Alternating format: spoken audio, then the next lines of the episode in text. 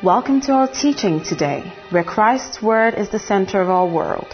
We are about to listen to the undiluted Word of God from the throne of grace with Pastor Philip Ransom Bello. Amen. I want to teach you something this evening. I want to teach you something on the communion. How many of you were there for the last um, the last teaching I did on the Holy Communion? Um, for those of you who are not there, I'm going to do the teaching again for the benefits of of those of us who were not there. Amen. Of course, we all have our perception of what the Holy Communion um, should be and how you should be when you take the communion or before you take the communion. Yeah, so there are many things that I'm going to debunk. I'm going to put those things before you and put the scriptures before you and trust in the Lord I will be able to convince you by the word. The word will speak for itself. Amen. All right. If you have your Bibles, Exodus chapter 12, verse 14. Exodus chapter 12, verse 14.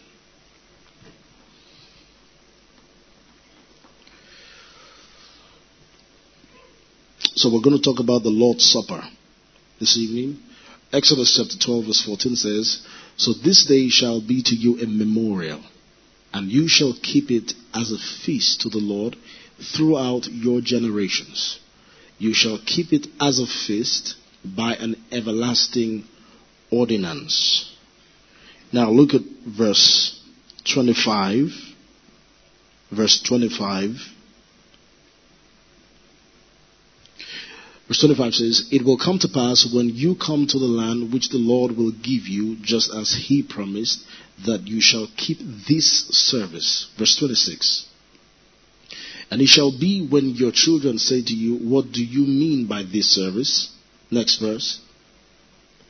That you shall say, It is the Passover sacrifice of the Lord. So let's say together the Passover. The Passover. Say it again, the Passover. Passover. All right, the Passover sacrifice of the Lord who passed over the houses of the children of Israel in Egypt when he struck the Egyptians and delivered our households. So the people bowed their heads and worshiped. All right. Now let me bring a distinction here between um, the Passover and the Lord's Supper. Now, of course, we know that in the teaching of um, the scriptures, we have two basic covenants. We have the Old Covenant and then we have the New Covenant. The Old Covenant is um, powered by the law and the new covenant is powered by the Spirit. Okay? So, we also teach about the types and shadows in the Old Testament, and we teach about the antitypes or the substance in the New Testament. Did you get that? Alright, so the type and shadow of the Lord's Supper in the Old Testament is the Passover. So when you hear the word the Passover, it's a type and shadow of what will happen in the future, which is um, the Lord's Supper or the Holy Communion that we're doing now. So, um, the Passover speaks of the exodus of the children of Israel from Egypt. Is that correct? Is that correct?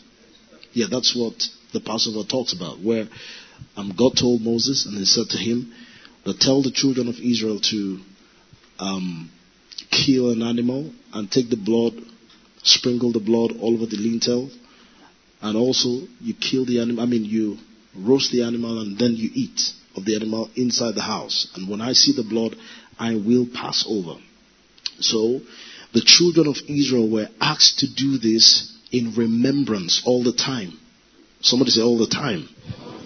Okay, they were asked to do this in remembrance all the time. Now, this is a feast, like you just read, this is a feast that was supposed to be a consistent feast that will remind the children of Israel how God brought them out of Egypt. Okay, so if you follow me carefully, you would understand that the children of Israel, many years after they left Egypt, were not celebrating the Passover to leave Egypt again. They were celebrating the Passover for what? A remembrance, memorial. So, let me give you a few facts about the Lord's Supper. Number one,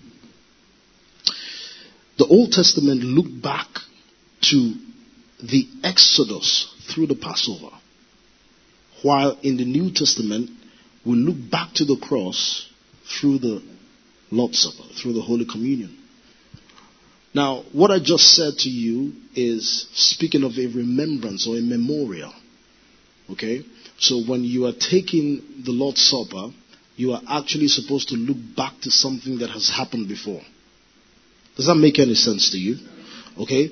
Just like you take, um, while they celebrated the Passover feast, they always remembered how God delivered the children of Israel from um, slavery, from bondage in Egypt. So when you take the Lord's Supper, you remember what He did on the cross. Now I have a question for you. The question that I have for you is very simple.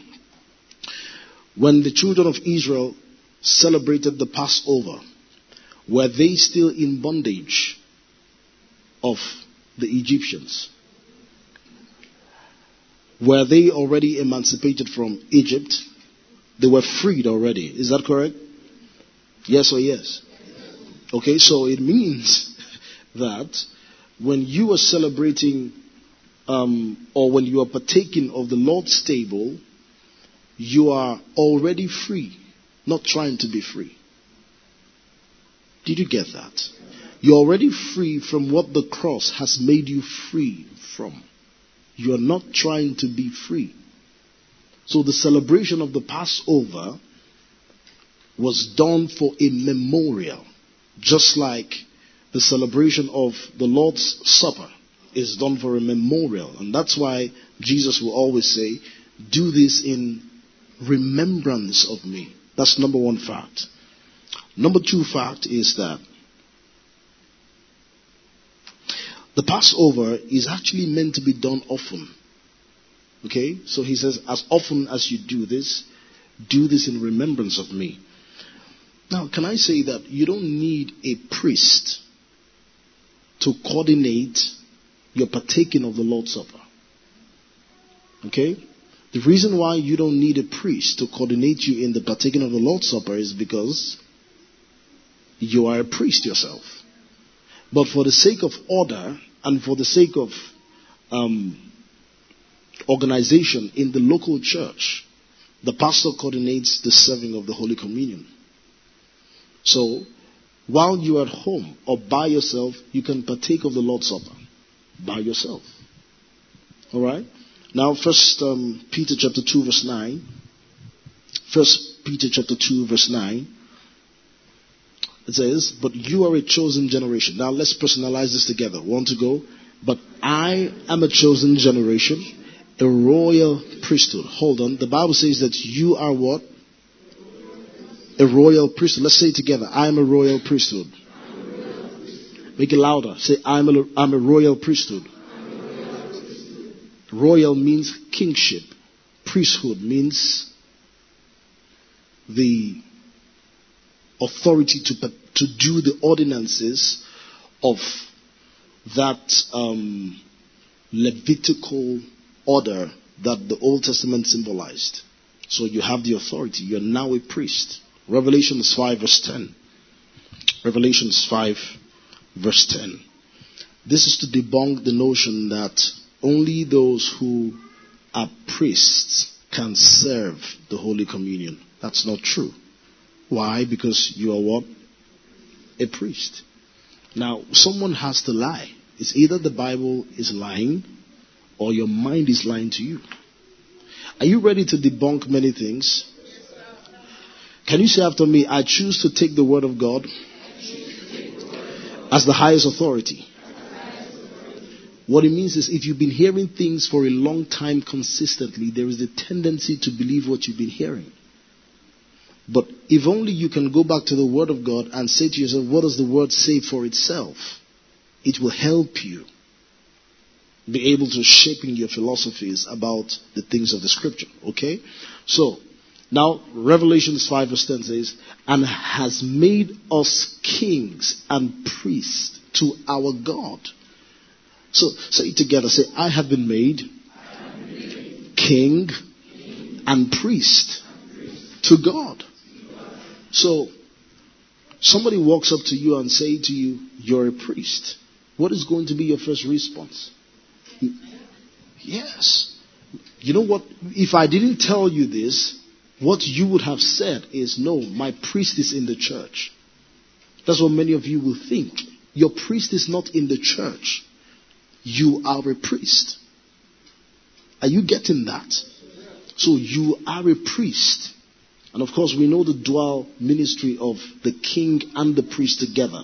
The king is the one who um, takes dominion over um, a particular domain, while the priest is the one who renders services to God. So God has made you a king and a priest here on the earth.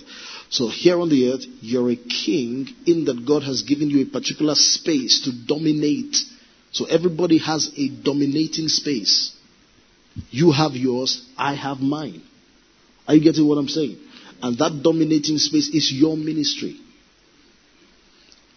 And many of you will come into your ministry. Say amen. amen. Your priestly ministry is the services you render to God.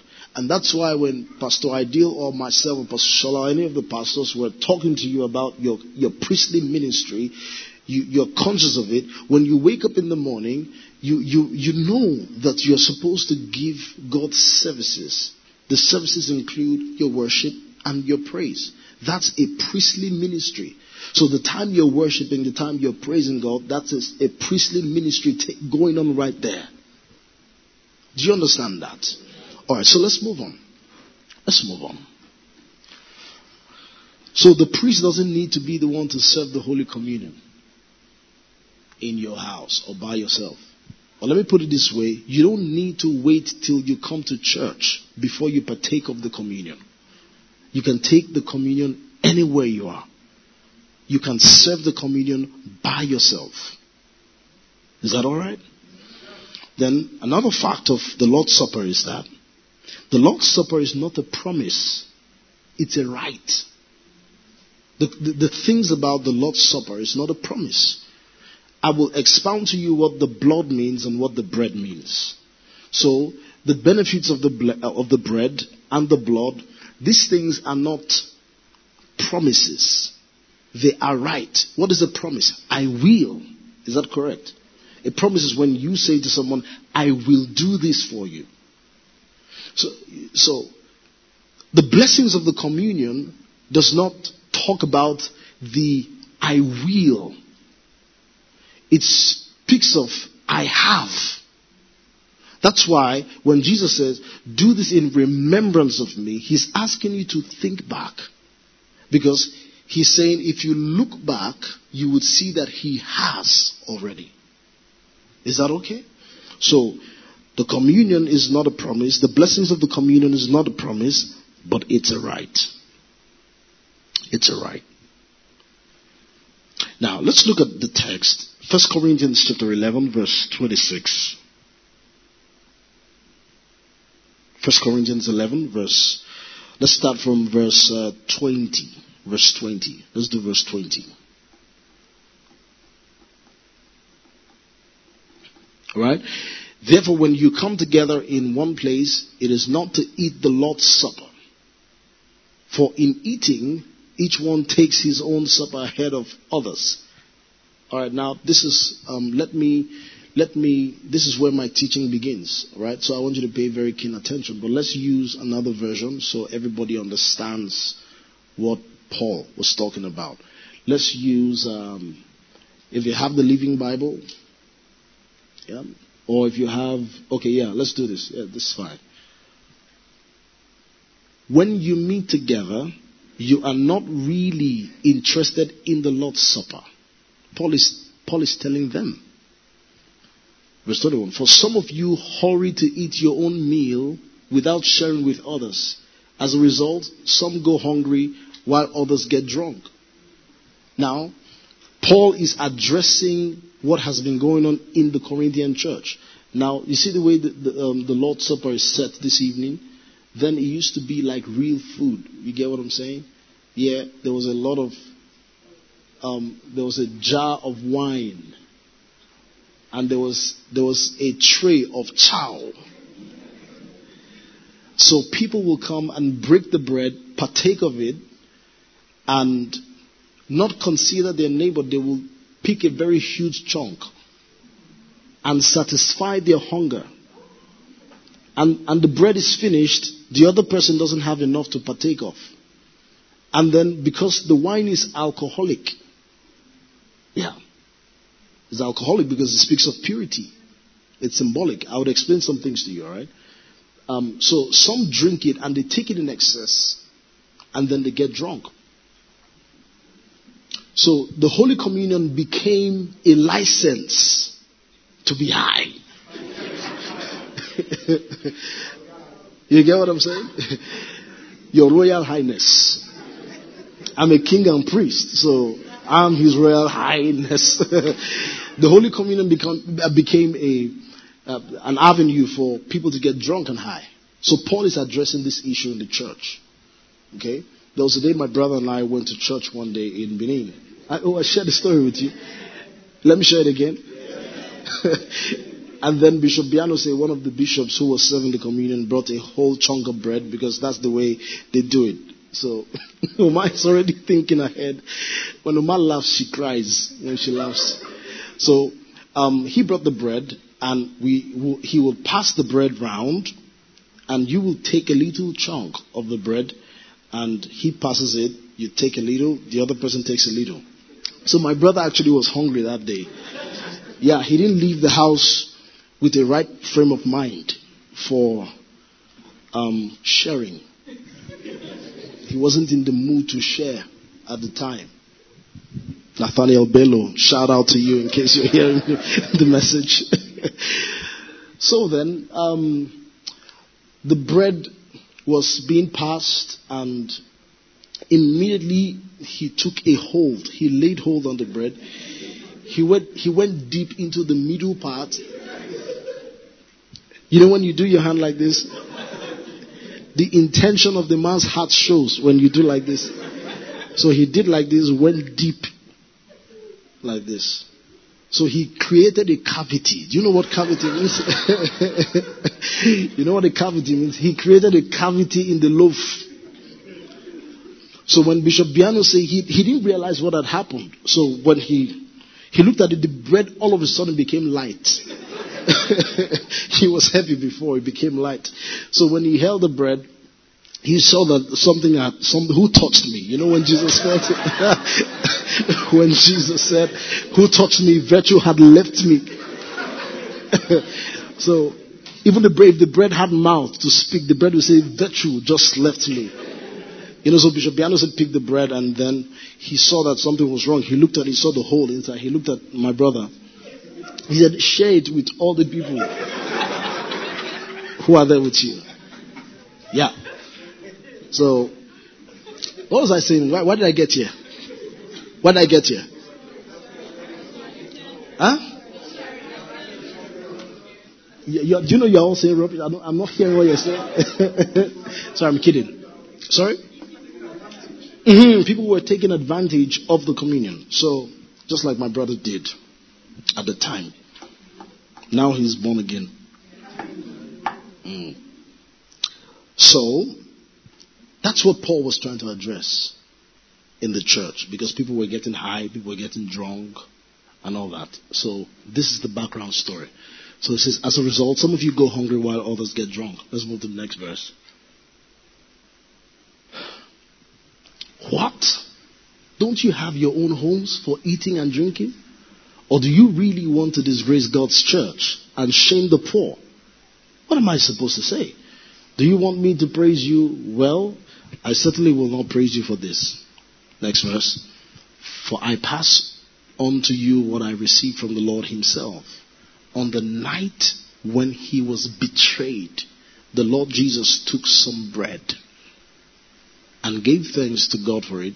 Then he broke it in pieces and said, This is my body, which is given for you.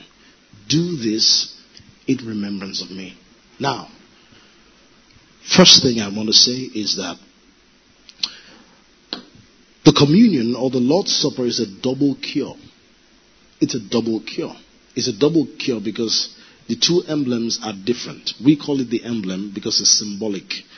The Catholic will say it's a um, transubstantiating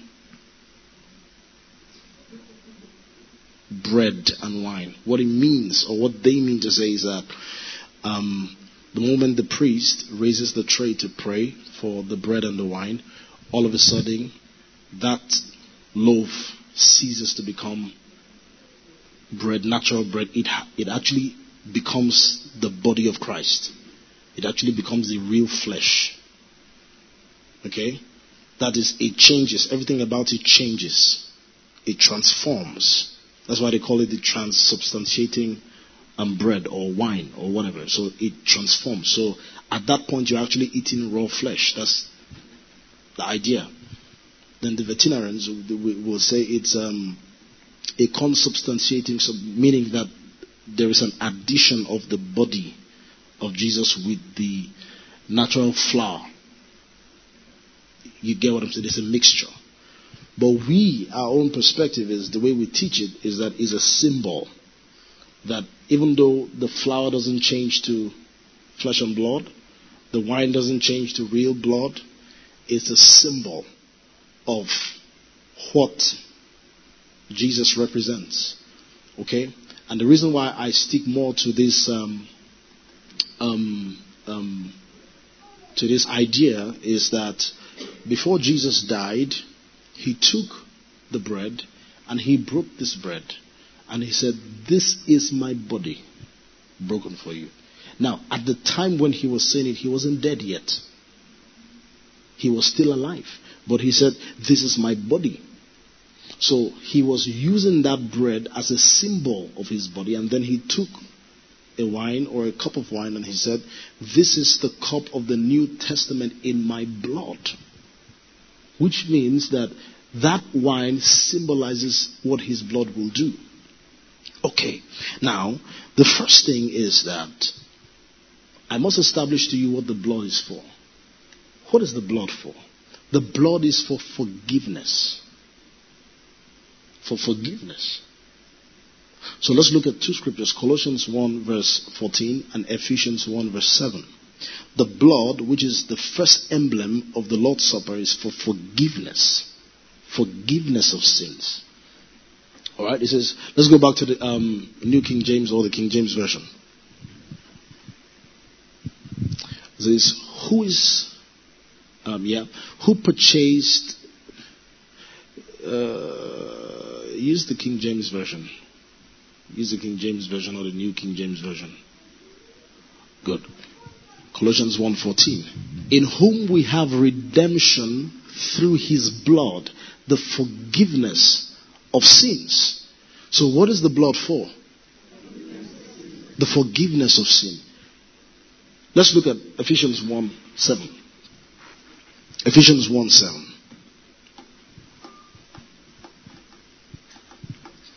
In him we have redemption through his blood, the forgiveness of sins, according to the riches of his grace. Now, the question that I want to ask you is that when are you forgiven? Are you forgiven by the blood you start to drink in the service?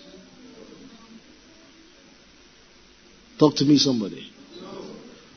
When are you forgiven?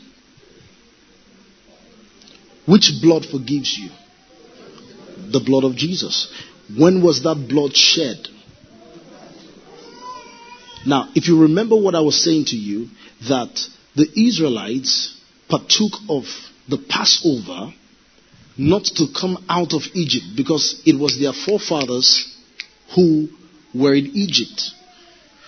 So, when you're partaking of the blood, you're not partaking of the blood to be forgiven. You're partaking of the blood because you have been forgiven. Does that make sense to you? So when when when when Jesus says, "Do this in remembrance of me," or Paul is saying, "I am passing on to you what I have received in the Lord," that Jesus said on the on the last night of the supper when he said these things. So your partaking of the blood is to bring you into the consciousness of your forgiveness. Did you get that? Okay. According to the riches of his blood. So, the blood means, the blood symbolizes what? Say it boldly. The blood symbolizes what? Now let's put it this way. You can say the blood symbolizes that I have been forgiven. So let's say, what does the blood symbolize? I have been forgiven. Now, let's talk about forgiveness.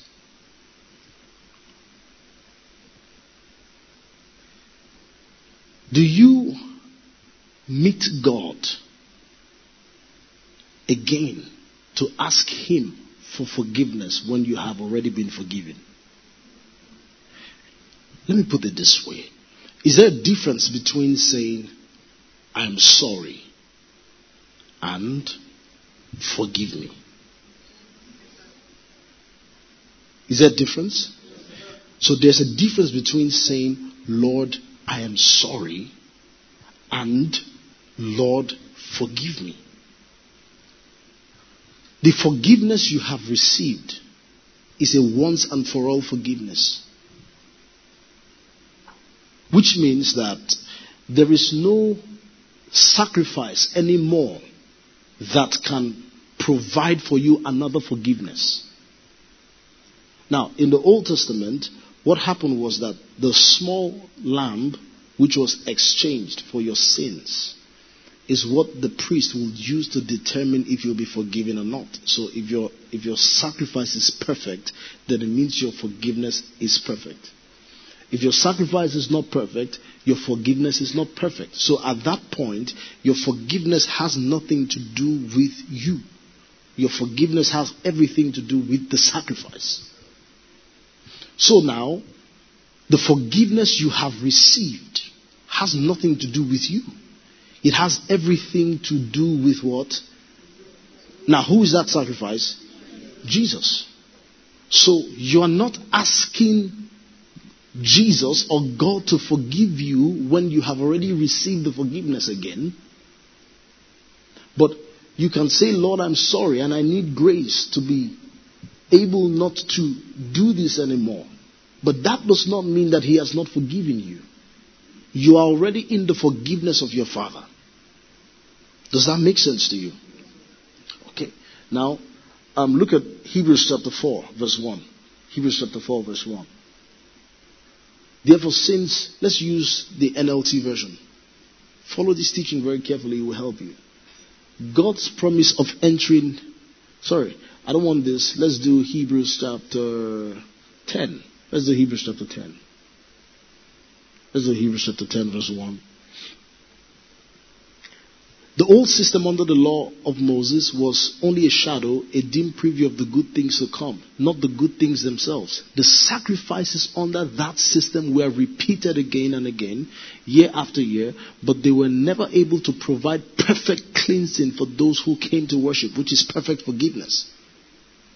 Now move on. If they could have provided perfect cleansing or forgiveness, the sacrifices would have stopped for the worshippers would have been purified once for all, and their feelings of guilt would have disappeared. This Bible. Verse 4. Okay, sorry, sorry. But instead, those sacrifices actually reminded them of their sins year after year. Why did they remind them of their sins? Because they had to do it over and over. Verse 5. Okay, 4. For it's not possible for the, for the blood of bulls and goats to take away sins. That is why when Christ came into the world, he said to God, You did not want animal sacrifices or sin offerings, but you have given me a body to offer. Next verse. You were not pleased with burnt offerings or other offerings for sin. Then I said, Look, I have come to do your will, O God, as it is written about me in the scriptures. First, Christ said, You did not want animal sacrifices or sin offerings or burnt offerings or other offerings for sin. I hope you know there are still pastors today who do this. There, there, some churches you go to and they will ask you to bring a dove. They will ask you to bring fowl. The gravity of your offense. Then when, when, when, you, when you have done really bad, it's a, it's a cow. Pastors are becoming native doctors. I'm telling you. Pastors don't want to tell the people the truth. Pastors, pastors don't want to tell people that they have already been forgiven. Even though, what is this gospel that we're preaching? You go to a church and the thing the pastor is talking about is your sin. The, past, the pastor has become an expert in the revelation of your sin. I see iniquity in you. If, if, you, if you don't do this, you're on your way to hell. The pastor has become the, the judge. Thank you. He's become the judge now.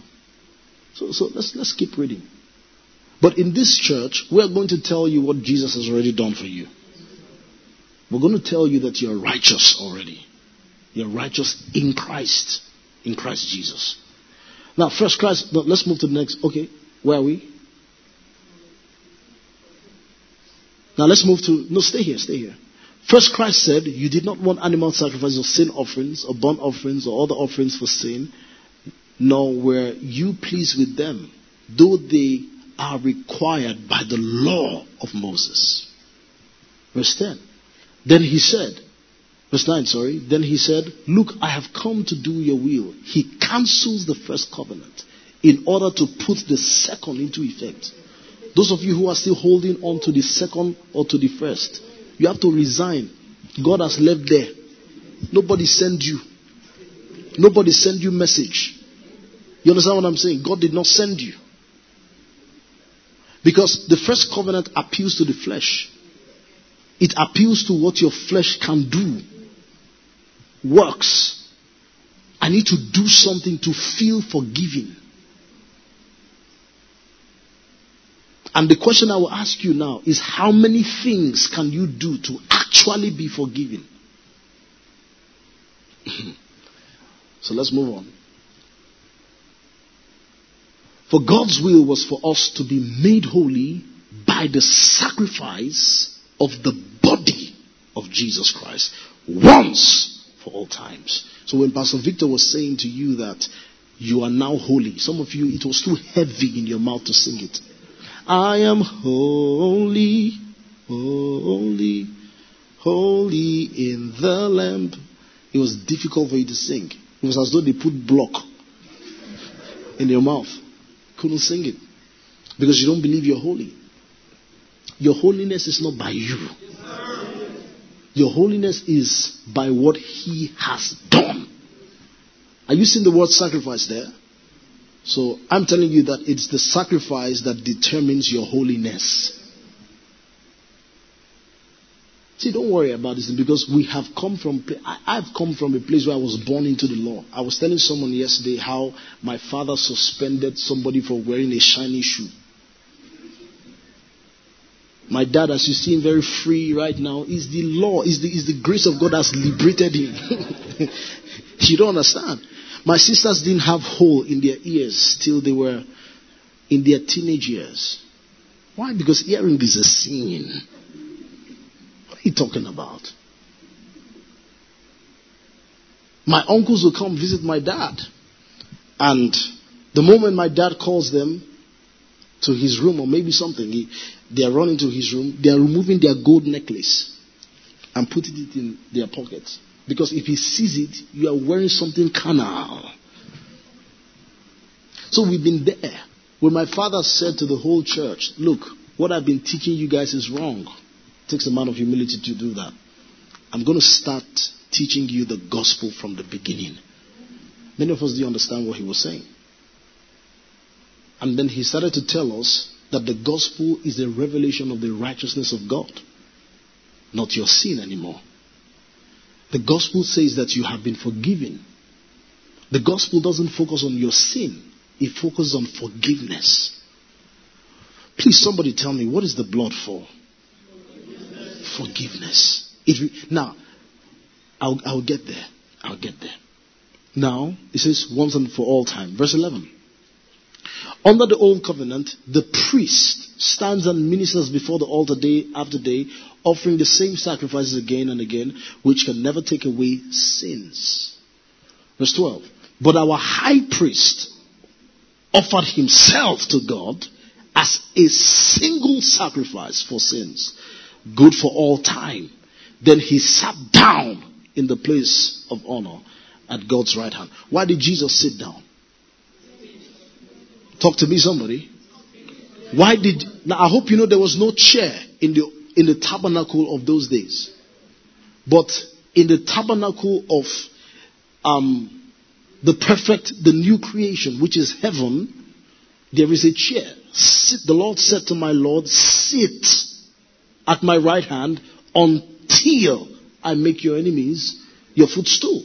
So there is a chair. So he sat down. He sat down because the job is complete. Hallelujah. Now it says, then he sat down in the place of honor at God's right hand, verse, verse 13. There he waits until his enemies are humbled and made a footstool under his feet. The coming kingdom. That's not today's talk. For by that one offering, he forever, somebody say forever. forever. Say it loud. Say forever by that one offering, he forever made perfect those who are being made holy. it means that he has already perfected. Now, being made holy here is talking about your sanctification. Okay? So he has already made you perfect, those who are in the sanctification process. Alright? So let's move on. And the Holy Spirit also testifies that this is so. For he says, this is the new covenant I will make with my people on that day, says the Lord. I will put my laws in their hearts and I will write them on their minds. Next verse. Then he says, I will never again remember their sins and lawless deeds. So why are you remembering? In fact, you come before God and the first thing you do is you start to remember how sinful you are. When God says, into the sea of forgetfulness, I've placed all those things. Yeah. So next verse. And when sins have been forgiven, there is no need to offer any more sacrifices. Am I reading the same Bible with you? Huh? Is it when sins have been for see, you say have been forgiven, past tense. There is no need. Please slap your neighbor a high five. Say, There's no need. Hmm? Look at your neighbor. Slap your high five. Say, There's no need. There's no need. Hmm? For those of you, let me tell you what some of you are doing. What some of you are doing is that you are offering another sacrifice by your works. You are indirectly saying that what Jesus did on the cross is not enough. It's called pride. You think it's, is the, is the law. You think the people who are under grace are proud. While you, who is under the law, you are humble. You have to follow the path, the ancient landmark. And you misquote scriptures. The Bible says there's no need. If you trust in what Jesus has done, it's enough. It's enough. Now, what does this mean? It means that it is not your, your, I'm sorry to use this word, but I have to use this word so I can pass the message. It's not your devotion that qualifies the degree of your forgiveness. It's not. It's not even about how you live your life that qualifies the degree of your forgiveness. Now, let me explain grace to you. Some of you say, so how do you defend the message when people say, are you saying that we should keep on sinning? I have an answer for you. Are you ready? Now, the answer is very simple. Which one is easier? To please somebody who you love or to please someone you don't love but has put down a set of rules for you to please him.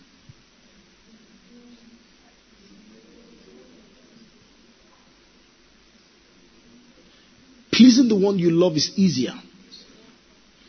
Let, let me put it this way. If if you offend somebody and the person forgives you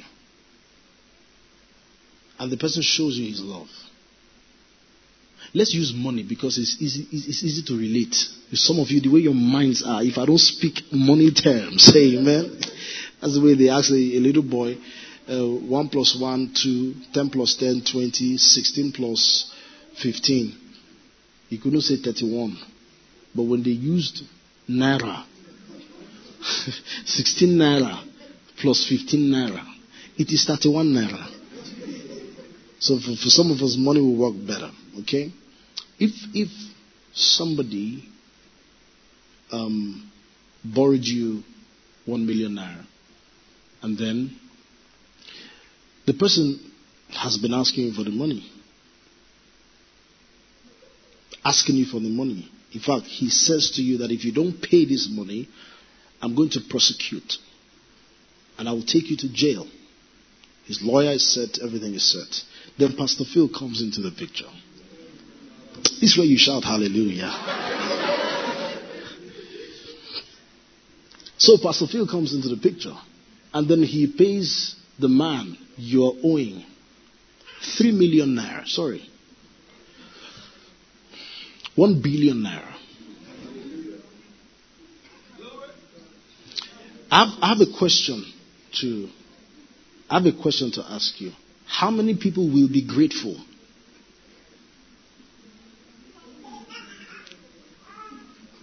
Did you, did you get that? How many people will be grateful? Is it the one who was in debt alone that will be grateful? See, the one who was being owed will be thanking God for the day he borrowed that man money. because the person who came along to pay did not pay exactly. He paid over. So when the law was demanding from you and saying that if you do this, do this, do this, you'll be righteous. Jesus now came. The Bible says he's the end of the law, correct? He fulfilled the requirements of the law and he paid in excess. See, the law is grateful that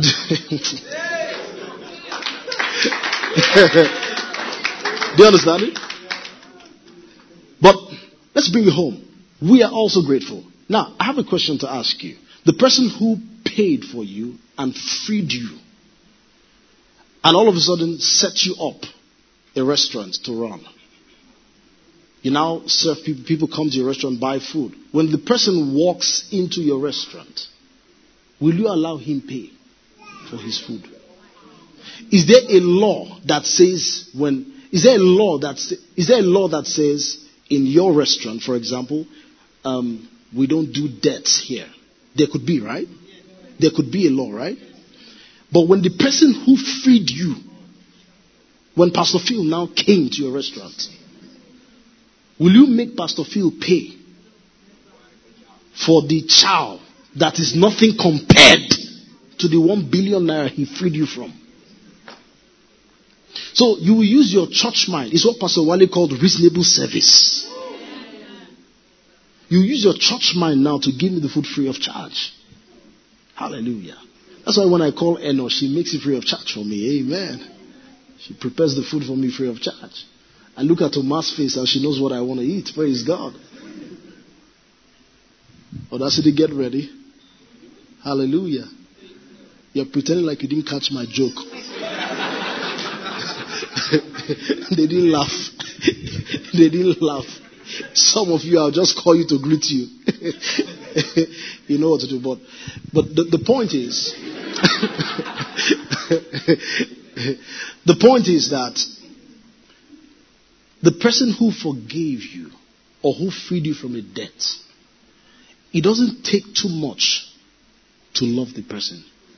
It doesn't take anything to want to hurt the person. So grace says that you have freely been forgiven. And because of your love, no, because of the love the person had for you that made him forgive you, you just don't want to hurt the person. That's the teaching of grace. So grace does not say, live your life anyhow. Grace is a teacher. Grace does not say, do anyhow. If you do anyhow, you will see anyhow. Grace doesn't say that. Grace doesn't say because you have been forgiven and no matter what wrong you do, God will not forgive. He has forgiven you. Because if you, if you remember, he said, your past, present, and future. He said, forever sacrifice once and for all.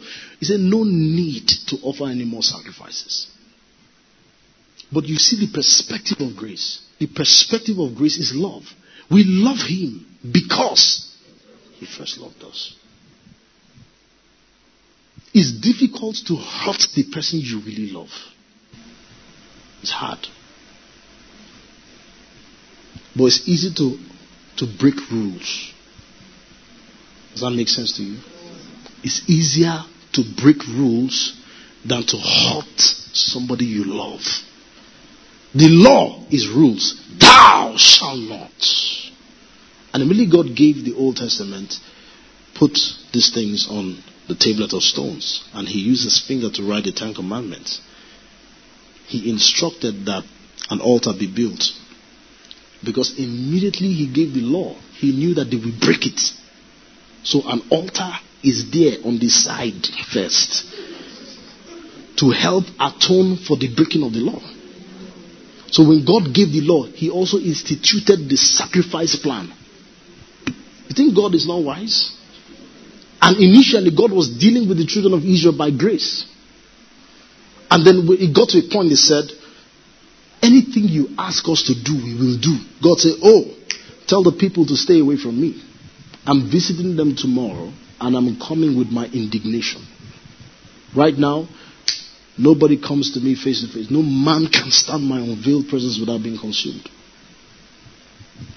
And then the law was instituted and the sacrifice plan was instituted. But you see, what I'm trying to say to you is that you have already been forgiven. If you're struggling to believe this, you need deliverance. Hallelujah. So say after me, say, I have been forgiven. Jesus Christ. Oh my God. Then what's the bread for? The bread is for our healing and health. That's what the bread is for. The bread is for our healing and health. Mark chapter 7 verse 26. Mark chapter 27 and Mark chapter 7 verse 26. And she begged him and cast out, and she begged him to cast out the demon from her daughter, since she was a Gentile born in Syrian Phoenicia, the Syrophoenician woman. Whatever. Jesus told her, First I should feed the children, my own family, the Jews. It isn't right to take. Now I want to use the New King James Version, please. New King James Version.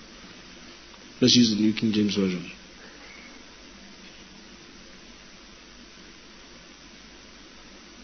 Go to verse 27. Yeah. Let the children be filled first, for it is not good to take the children's bread and throw it to the little dogs. Okay? This is a woman who was asking Jesus to do or perform deliverance for her daughter. Okay?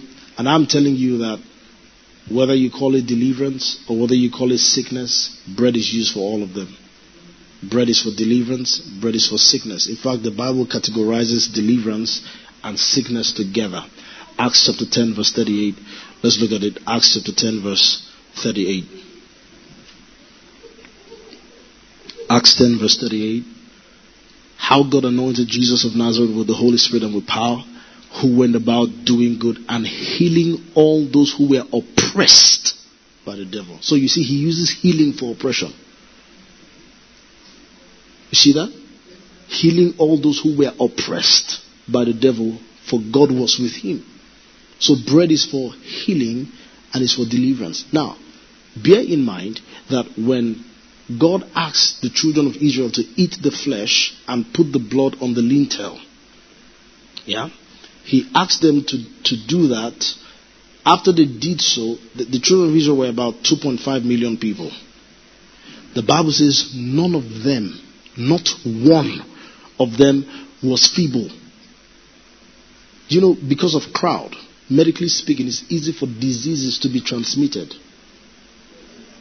But with that crowd and with the exposure to the things in the wilderness, not one of them was feeble. Psalms chapter 105, verse 37. Psalms 105, verse 37. Let me show you.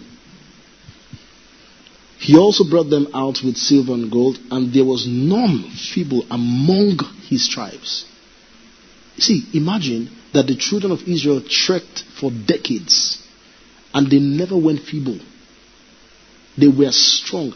It, it, it, wasn't, it wasn't a natural strength, it was a supernatural strength. So, the partaking of that bread or that animal made them supernaturally strong. What is food for your body? Nourishment. What is the Holy Communion for your spirit man? Nourishment. I prefer health to healing. So if you are wise and you have covenant sense, when Jesus said, Do this in remembrance of me, knowing that there's a blessing to why you should do it, that's why he said, do it as often as you can. If you are wise, I will do it as often as I can because um, it will keep me in perpetual health. Now, it is not the bread by itself that makes me healthy. It is the consciousness of what the body has done. Why? Because it says, do this in remembrance. What are you remembering? So let's put it in three ways past, present, and future. Let's say that together past, present, and future. Now, when, when Jesus gave that scripture, do this in remembrance of me, what is the past? Remembrance. He's saying, remember the past. So I'm going to tie up this teaching now. I'm going to close in the next five minutes.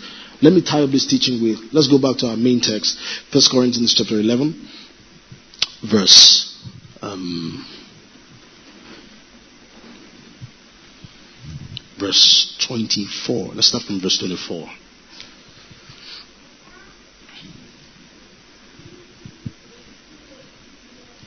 First Corinthians 11 verse 24. Okay? And when he had given thanks, he broke it and said, Take it. This is my body which is broken for you. Do this in remembrance of me. Past. You do this to remember what he has done on the cross.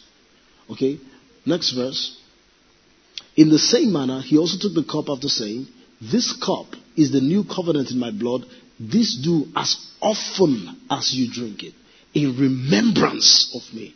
So you are always in consistent and constant remembrance of what Jesus has done on the cross. So when you partake of the communion, let me help you a bit. When you partake of the communion, what is the factor that brings your deliverance? Is it the symbol or what the symbol makes you remember? Huh? Are you married because you wear a ring? Or do you wear a ring because you're married? Does that make sense to you? So, your partaking of the communion is the symbol that brings you into remembrance of what he has already done for you. Is somebody hearing what I'm saying? Okay. So, the past, you remember. The present you proclaim. Move to verse 26. For as often as you eat this bread, look at this. For as often as you eat this bread and drink this cup, you proclaim the Lord's death till he comes. The coming is the future, but the proclaiming is the present. The remembrance is the past. So, when you are pro, now, do you proclaim what you are not conscious of? Talk to me, somebody. Do you understand it? So, you, you, you take the communion and you get to the point where you now begin to remember what Jesus did on the cross. It keeps your consciousness in that singular act of the cross. And then you already understand that you are healed by the cross. You already understand that you have been forgiven by the cross. You already understand that you are a success by the cross. You already understand that you've been delivered by the cross. So, that act of remembrance puts you into proclamation. And then you begin to declare these things. Now, let me say it this way the taking of the communion is both a verbal proclamation and a non verbal proclamation. So that when you take the, did you get that? So that when you take the communion, you may not be speaking, but the act of taking it is the proclamation. Now, he says, for as often as you eat this bread and drink this cup, you proclaim. So he's saying that the act of drinking and eating is proclamation. Is somebody following what I'm saying? So I'm, i may not be talking, but I'm proclaiming. So, and we already know that it's difficult to proclaim without opening your mouth. But this is a spiritual thing here going on. So he says, when you take the communion, you are proclaiming, what are you proclaiming? The Lord's death. What did the Lord's death do for you? Colossians chapter 2 verse 14. Colossians chapter 2 verse 14 quickly. Colossians 2 verse 14. It says, having wiped out handwriting of requirement that was against us, which was contrary to us, and he was taken, and he has taken it out of the way, having nailed it what? To the cross. Verse 25, verse 15, sorry. Having disarmed principalities and powers, he made a public spectacle of them, triumphing. So what does the cross tell you? Victory. If you want victory and you take the communion, what do you begin to proclaim? You are proclaiming victory. So the act of taking the communion is, is proportional to your victory that you understand and remember. So my taking the communion reminds me that I have victory over this issue. Do you understand what I'm saying? Hebrews chapter 2 verse 14. Hebrews chapter 2 verse 14. Quickly. Hebrews chapter 2 verse 14. Hebrews chapter 2 verse 14. It says, Inasmuch as the children have partaken of flesh and blood he himself likewise shared in the same, that through death he might destroy him who had the power of death. That is the devil. Victory. So when you take the communion, you are remembered or you are reminded of victory. Hallelujah. So let's go back. I'm, I'm, I'm closing. I'm closing. I want to break molds now. My flaps are coming out. I'm about to land safely. Let me break molds now. Let's go back to 1 Corinthians 11. 1 Corinthians 11, verse 26 or 25. Where did we stop? In the same manner, uh, let's go to verse 26. For as often as you eat this bread and drink this cup, you proclaim the Lord's death. So, what does the Lord's death tell you?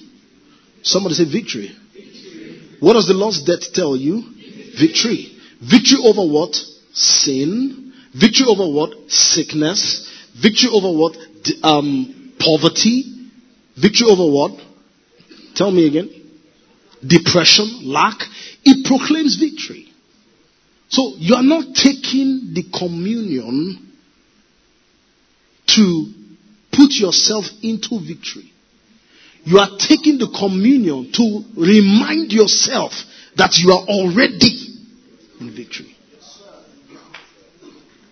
Do you understand that? So the communion does not do anything new for you. The communion reminds you that this is what you already have. That's why when Jesus says, do this in remembrance of me. Because when you do it, you proclaim the Lord's death until he comes. The future side of communion is the, the feast that we're going to have when He comes. Hallelujah. Now, move on, move on. Verse 27. Therefore, whoever eats this bread or drinks this cup of the Lord in an unworthy manner, hey, my flaps are down, in an unworthy manner, will be guilty of the blood, of the body and the blood of, of the Lord. Now, listen. I, I told you before that the, the, the drinking of the cup of the Lord in an unworthy manner is not speaking. Now, let me try to see if I can touch this thing because of how brief the Lord has made me.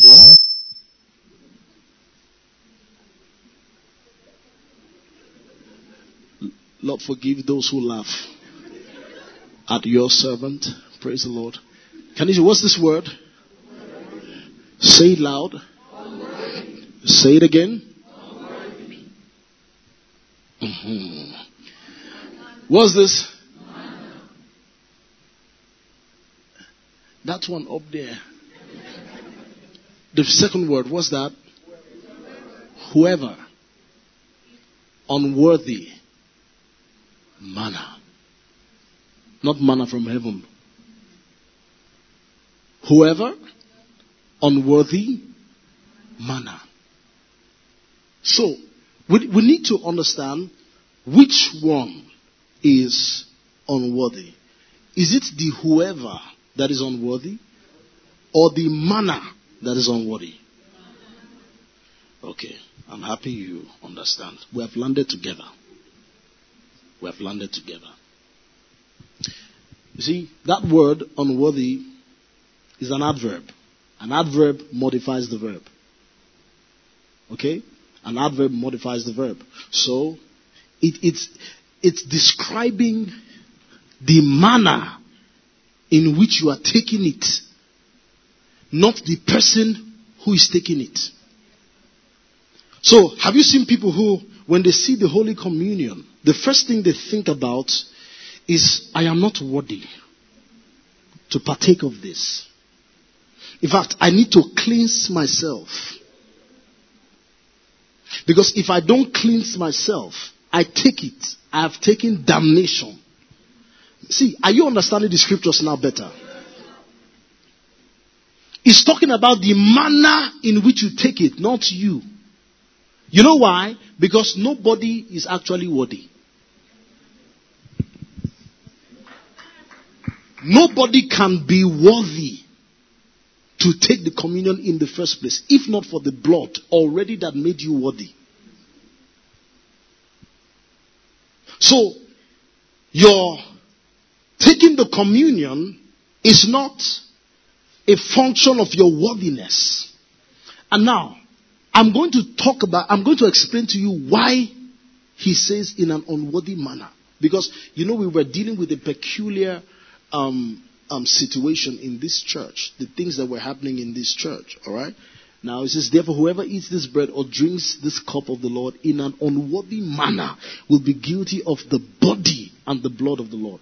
Move to the next verse. But let a man examine himself.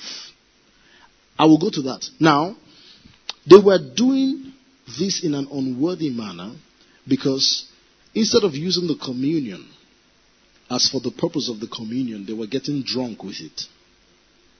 So men will come to church and in their minds it's time to get high. That's what he was talking about. I already read to you the, the, the, the, the background story, right? Already you saw it. That he was not talking about the people. He was talking about the mindset of the people who were about to take the communion. So, when he says, let a man examine himself, he's saying, look into yourself to be sure that you are not like those people who think that this is just food to get high or wine to get drunk. So he's saying, examine yourself. He's, you know, every, every letter that Paul wrote, or, or these things that you're reading, these are epistles, right? These are letters he wrote to the church. So he wrote this letter replying what he had heard that the people were getting drunk and high in the church. So he says, But let a man examine himself, and so let him eat of the bread and drink of the cup. Verse 28. Verse 29. For he who eats and drink in an unworthy manner, eats and drinks judgment to himself. Not, now, now he's telling you the unworthy manner that people drink and eat the, the bread. People eat, drink the blood and eat the bread. He's saying, not discerning the Lord's body. So, in their minds, they came to church. It was time to get high. That's why they will drink and some don't have to take. They will eat to fill their bellies. So Paul says you have not discerned the Lord's body because that's not the purpose of the body. The purpose of the body was for spiritual nourishment, not to get high or full. Remember when we read, he said, if you are hungry, eat in your house before you come. Or drink in your house before you come. So he was addressing these people. Are you getting what I'm saying? So you see, see, this issue of Holy Communion, I want your mind to be free. Because there are some of us who come to the table, we pass the table. Why? We pass the table because I don't want to drink any strong thing. Something that will make you purge. And then you feel some people are more prepared for the Holy Communion and you're not. But that's a lie. That's false. Can I, can I tell you that Jesus will never come. That's the second coming of Jesus. He will never come meeting anybody morally perfect. You see, a pastor, his, his message is the trumpet is about to sound. And when the angel of the Lord will blow that trumpet, will you be ready? Scaring the people of God. I want to be free. Look, Pastor, tell the angel to blow the trumpet. I'm ready. I'm ready. You're not ready by what you try to do. You are ready because He made you ready. Like I taught you, for those of you who are here, um, some some time ago I was teaching this that your readiness is a function of his blood, not a function of your works. So when Jesus will come, the pastor and the priest, there are still some sins in their life. I hope you know sin is not only the wrong things you do. Sin is the good things that you're supposed to do, but you don't do. That's sin. And sin is also anything you do not do in faith. It's, do you know how many things you have not done in faith today? Do you know the good things that you are supposed to do today that you haven't done? Do you know how many they are? For Pastor Ideal, for those of you who are working, he can count some of them for you. You were supposed to come by 4.30, you came by 4.31. That's a sin. No, it's the truth. It's the truth. You beat the traffic light. That's a sin. Sin is not only fornication and adultery. Because when people think about sin, they think about babe. That's the first thing their mind goes to. Stealing, lying, cheating, fornication. That's iniquity.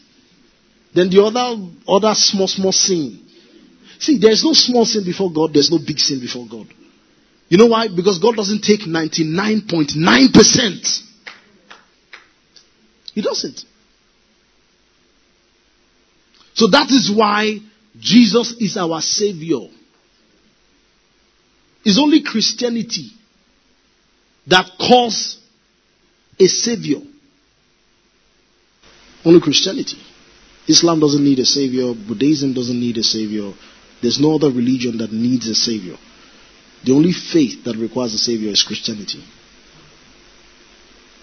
So, don't look at the Holy Communion and begin to say to yourself, I need to ask for forgiveness. What's the answer to that? I've been forgiven. And my forgiveness is because I've accepted the sacrifice, which is Jesus. Once and for all. Once and for all. So, therefore, to know um, where, where are we? No, no, no. Let's move back to um, 1 Corinthians 11. 1 Corinthians 11. I need to settle this issue. Okay? For he who eats and drinks in an unworthy manner eats and drinks judgment to himself, not discerning the Lord's body. Verse 30. For this reason, many are weak and sick among you, and many sleep. Now he's saying among you.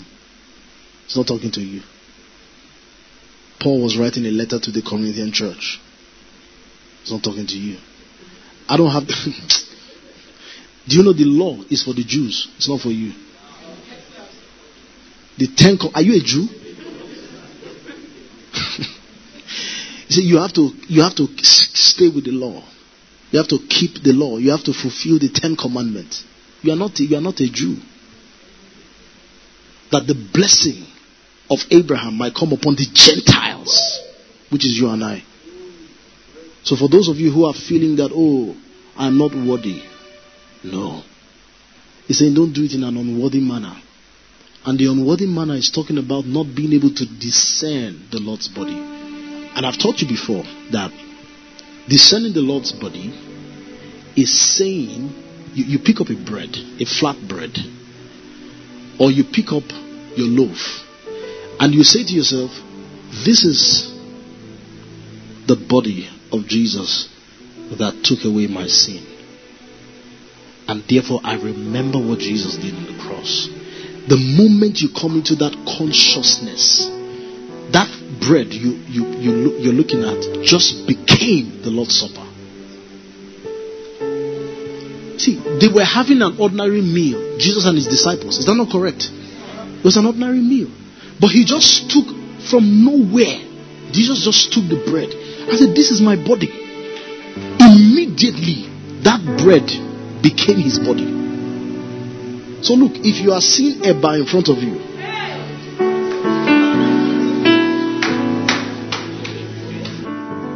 and you take the bar and you say, This is the Lord's body. I'm not joking. And you say, This is the Lord's body. You have descended. Because don't think that is, is this flat? Who made the flat bread? Do you know who made it? This one that you are all eating and you eat it. oh God, Sheila. I mean, you know Sheila. He gave a story of the communion. How when somebody took the communion in the Catholic Church, and then when he, there's a way you have to open your mouth in a certain way. and then when, when they put it in your tongue, you take it, you walk back to your seat. So you're not supposed to do anything wrong when the body is with you at that time. You have forgotten that you are a part of the body.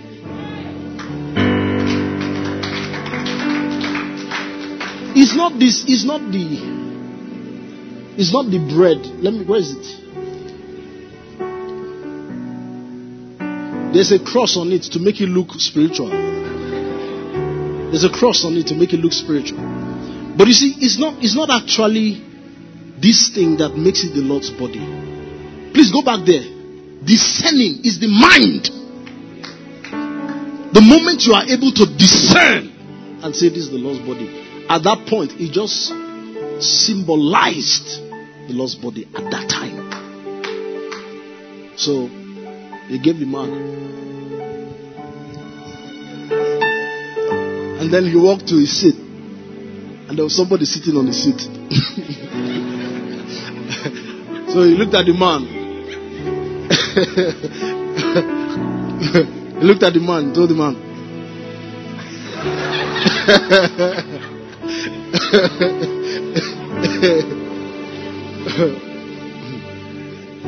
the man refused to get up. Don't mind me, I'm smiling. He wasn't smiling. Oh, look at the man again. The man didn't answer. After a while, you know the hear word.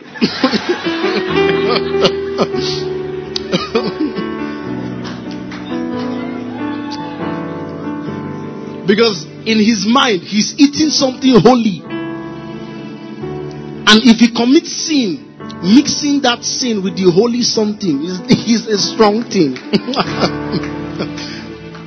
but we are free. We're free. Because we know we've already been forgiven. We've already been forgiven. It's not. at see. If I go to God, the judge is my father. Do you understand it? The judge, the one who is the King of Kings, is my father. That's the greatest name that Jesus came to reveal. Abba. Abba. I believe in Jehovah Shikenu Shama Hakataka Mekadish. Um, um, Jehovah Jireh, Jehovah Rapha, El Elyon, the Create. I believe in all that. But the greatest name is Daddy. Is there anything the child will do that will make the father so angry that he will throw the child away? He's my father. So look, you have already been forgiven you are not trying to be forgiven. Your righteousness is a gift. It's not what you work for. When you make mistakes, you are still righteous. Because you are not righteous because you didn't make mistake. You are righteous because Jesus died. And you believe in Jesus who died.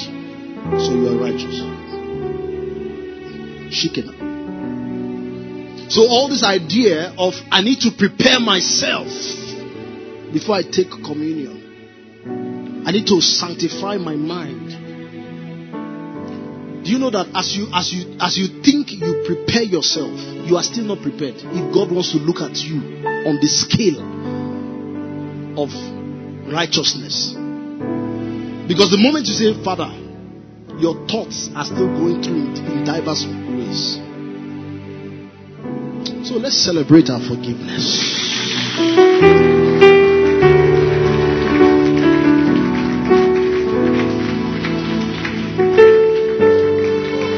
Look at this. Do you know that?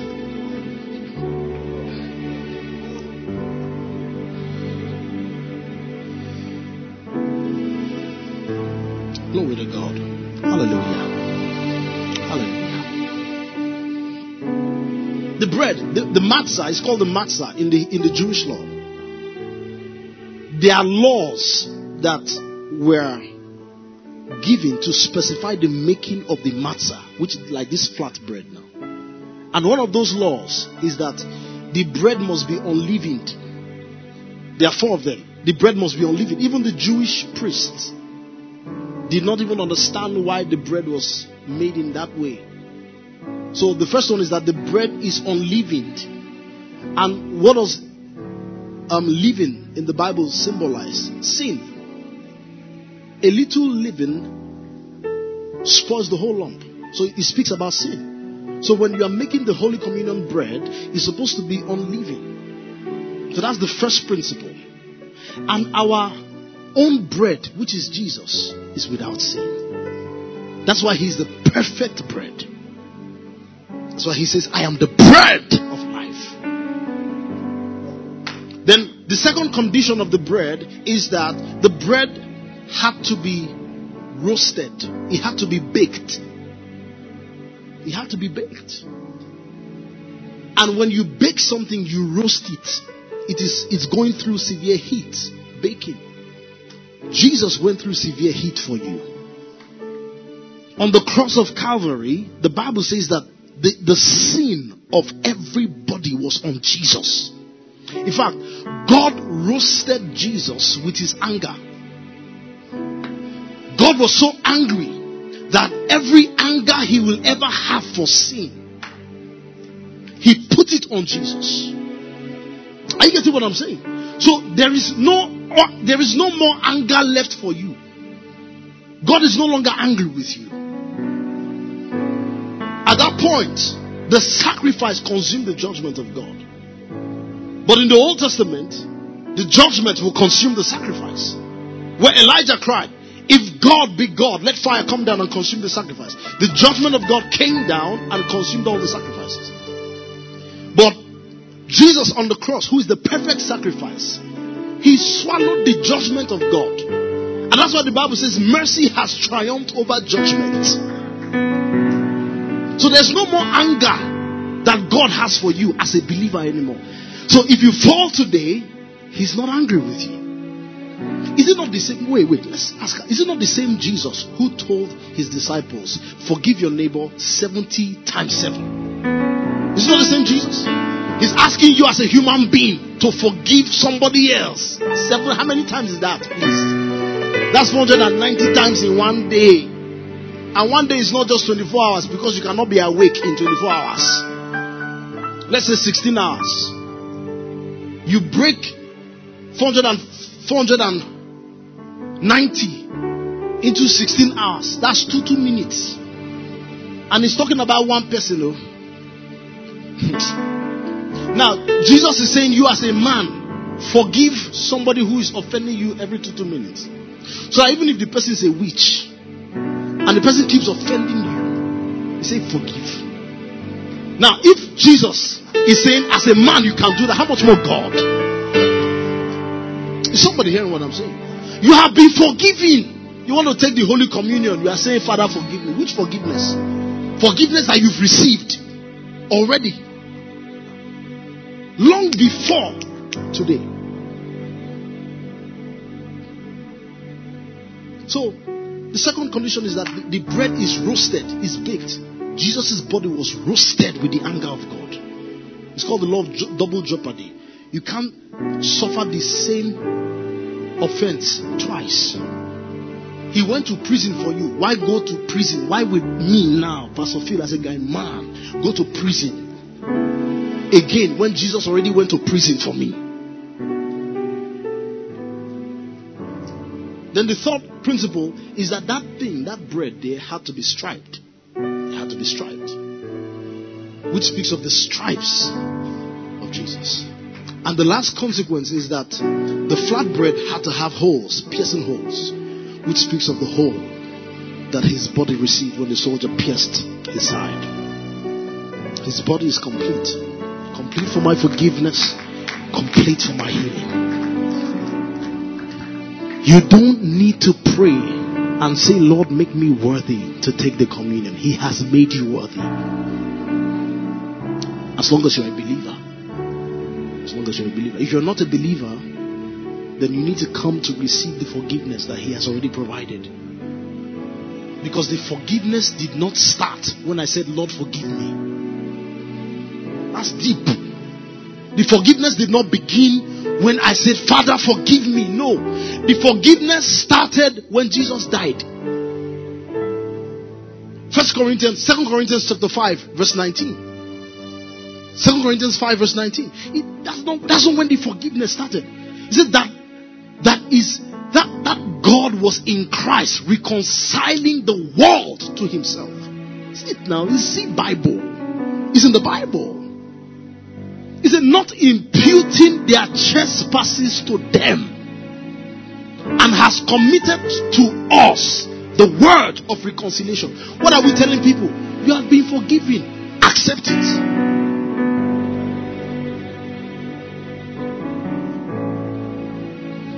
Next verse. Now then, we are ambassadors for Christ. As though God were pleading through us, we implore you on Christ's behalf, be reconciled to God. Which means that God has reconciled himself to you. So you now use your church mind. Be reconciled to God. But my point to you is that you saying, Father, forgive me, is not where the forgiveness started from. He said, I've forgiven you when the ultimate sacrifice died. But if you accept me, you come into forgiveness. So your coming into forgiveness is not because you did anything. So doing anything can't take you out of forgiveness. That make sense to you? Last verse. Last verse. Move to the next verse. I want you to read this scripture and shout it loud. As you are reading, let it sink into your spirit. Let's go. One to go. For he made him who knew no sin to be sin for us, that we might become the righteousness of God. I am righteous. I'm righteous. My righteousness is a making. It's not, it's not an earning. I didn't earn it. Pastor Adil, I need you to help me form a rhyme with that. I didn't earn it. I. I don't know what else to say, but I didn't earn the righteousness. I was made righteous. Did you get it?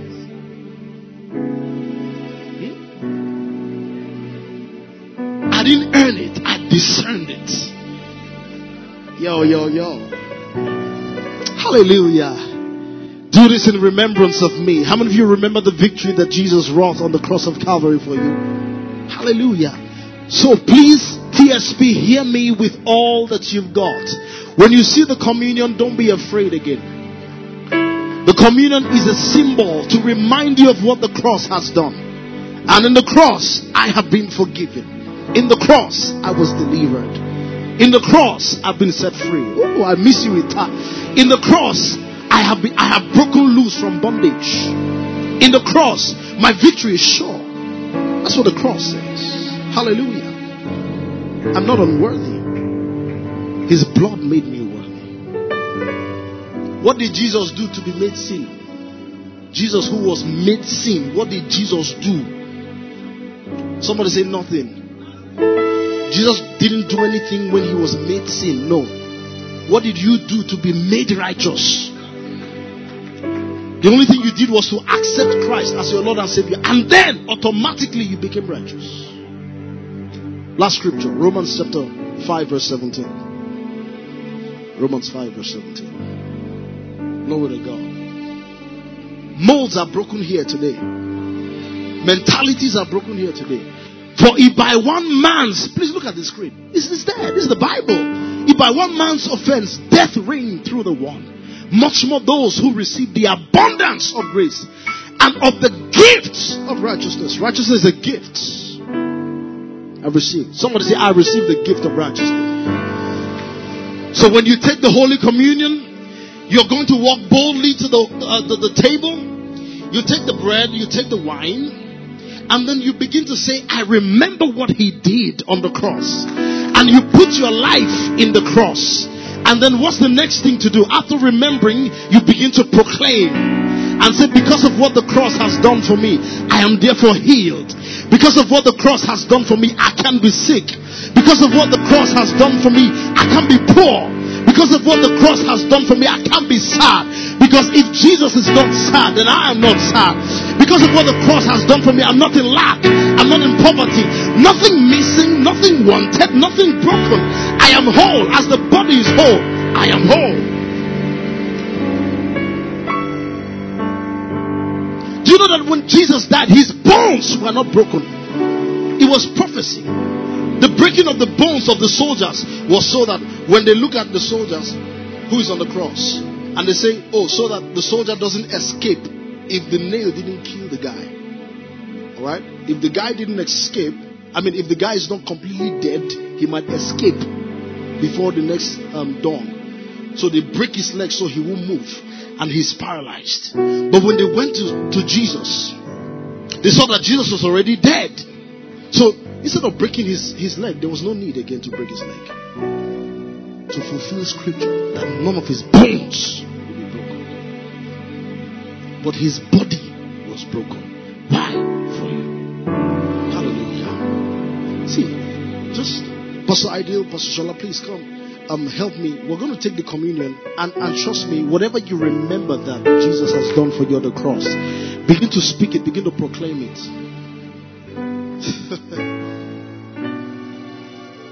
this concludes this message. Thank you for listening, and for more information about the Standpoint Church, visit our social media platform on www.facebook.com slash standpointabj, twitter.com slash standpointabj, instagram.com slash standpointabj, and on soundcloud.com slash standpointabj.